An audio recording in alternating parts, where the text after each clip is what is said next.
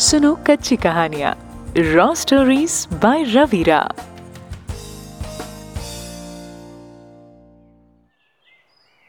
हमारे यहाँ गाँव में निकनेम नहीं होते, बस असल नाम के पीछे या लगा देते हैं, जैसे रवि का रविया शशि का शशिया कपिल का कपिल या सुमित का सुमित या। मैं नाइन्थ क्लास में हूँ, और मम्मी ने कहा कि आज अर्जुनिया के घर चलेंगे। अर्जुनिया मेरे मामा के लड़के का नाम है। हम मामा के घर गए तो पता चला कि वहाँ और भी मेहमान आए हुए हैं, और उनके साथ कुछ उद्दंड बच्चे भी आए थे। मैंने थोड़ी देर तो मेहमानों को पानी पिलाया, बूढ़े लोगों से बात की, चाय का पूछा। हाँ हाँ ही ही, हु हु, किया। पर फिर मैं थक गया। बढ़िया हवा चल रही थी। आम का पेड़ सामने था। रस्सी की एक खाट बिछी हुई थी। मैं उस पर जाकर के लेट गया। हवा सरसरा रही थी। मैं हवा में नहा रहा था। मैं यही सोच के गदगद हो रहा था कि अब कम से कम दो तीन दिन तो यहीं रहना है। स्कूल से छुट्टी। मैं खाट पे लेटे लेटे इंतज़ार करने लगा कि जैसे ही धूप कम होगी गाँव के बगल में खड़ी एक पहाड़ी पे जाके बैठूँगा। वहाँ से ना खेत दिखते हैं छोटे छोटे टुकड़ों में खेत। ऐसे जैसे किसी मिठाई के डिब्बे में छोटे छोटे चोकोर पीसेस रखे हों और ग्रीन कलर की परत चढ़ी हो। इतना खूबसूरत लगता है ना कि ऐसे कई सारे उदाहरण दे दूँ तो भी समझा नहीं पाऊँगा आपको मैं कि कैसा लगता है वहाँ से।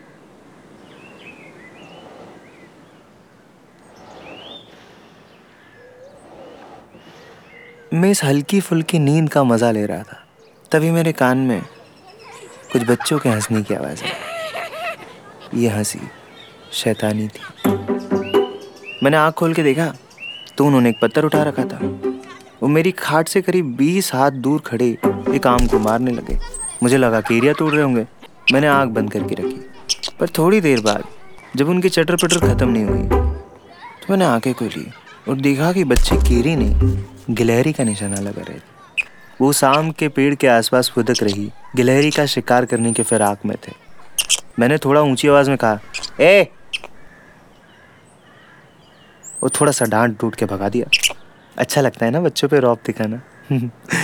मैं फिर से आँखें बंद करके सो गया। पर थोड़ी देर में उन बच्चों की आवाज़ फिर से सुनाई दी। मैंने आँख खोली वो देखा, इस बार उनके हाथ में कोई पत्थर नहीं था। मैंने फिर से आँखें बंद कर ली। और ये सोच के खुश होने लगा, कहाँ स्कूल जाते हैं लोग? क्यों जाते हैं स्कूल? सिर्फ़ इसलिए कि एक आराम की ज़िंदगी मिले। अरे देखो, आम के नीचे सो रहा हूँ, बिना स्कूल जाए, आराम की ज़िंदगी यही तो है। तभी मेरे कान में एक बच्चे की आवाज़ आई, दिले मिला के देख। मैंने आँखें खोली तो दूसरा बच्चा गिलहरी का निशाना लगा रहा था। उसने गिलहरी को पत्थर मारा और गिलहरी बाल बाल बची। पत्थर इतने दम से मारा गया था कि पेड़ की थोड़ी सी छाल ज़मीन पे गिर गई। ये बच्चे डांट के तो सुनेंगे नहीं और मारा पीटी कर नहीं सकता, क्योंकि वो लोग भी मेहमान आए। अब मैंने एक तरकीब निकाली। सोचा कि अगर पत्थर से डर के गिलहरी भाग रही है तो क्यों ना मैं भी बीच बीच में एक आध पत्थर छोड़ दूँ, ताकि बच्चों को लगे कि मैं उनके साथ खेल रहा हूँ। लेकिन इस तरकीब से मैं गिलहरी को भगा दूँगा। मुझे महाभारत के कृष्ण याद आ गए। ऐसी ही कूटनीतियाँ थी उनके पास। वो भी युद्ध में ऐसे ही दिमाग लगाते थे।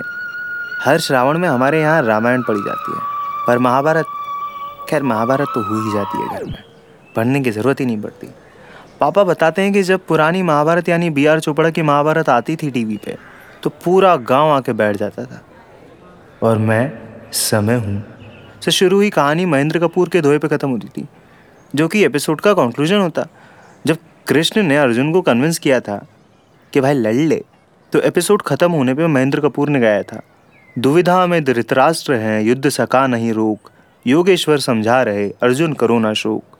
खैर, सीधे शब्दों में कहूँ तो मुझे अपनी चालाकी पे इतना गर्व हो रहा था कि मैं खुद को कृष्ण समझने लगा था।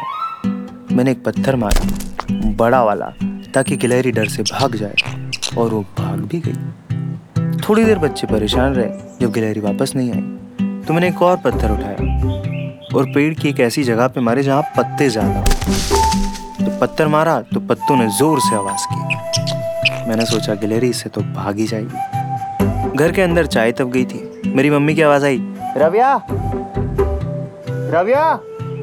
ये आवाज़ इसलिए दी जा रही थी कि घर में जो चाय बनी उसे मेहमानों को दे दूँ। फिर से आवाज़ आई, रविया! मैंने सोचा कि अब चले जाता हूँ। पर मैंने सोचा मैं भी तो मेहमान हूँ।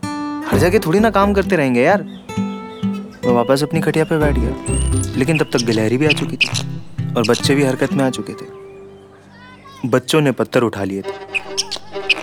गिलहरी उनके सामने थी। अब मुझे तेज़ी दिखानी थी। मैंने एक बड़ा सा पत्थर उठाया, ताकि गिलहरी को भगा दूँ। हाथ को प्रॉपर डिग्री पे लेके गया। और जैसे ही पत्थर कमान से छूटने वाला था रव्या! यह आवाज़ और तेज थी। हाथ का कोण बिगड़ गया, पत्थर हाथ से निकल गया और सीधे गिलहरी पे।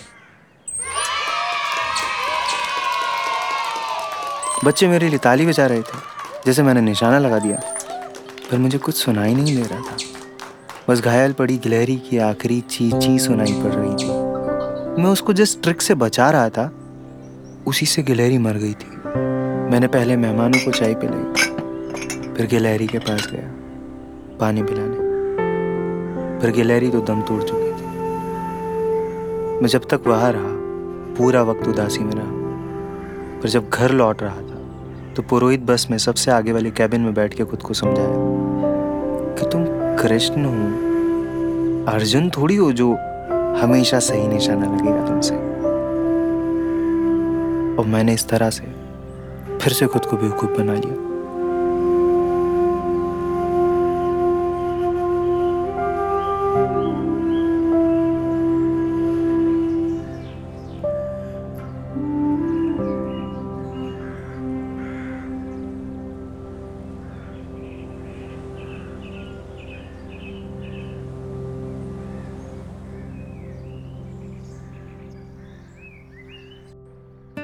आप सुन रहे थे कच्ची कहानिया रॉ स्टोरीज बाय रवीरा ये कहानी लिखी और नरेट की है रवि रा ने। कहानी का म्यूज़िक प्रोड्यूस किया है आकाश मंडलोई और शुभांशु गुप्ता ने। टाइटल वॉइस ओवर है रितंबरा त्यागी का और क्रेडिट वॉइस ओवर दिया है कबीर ने।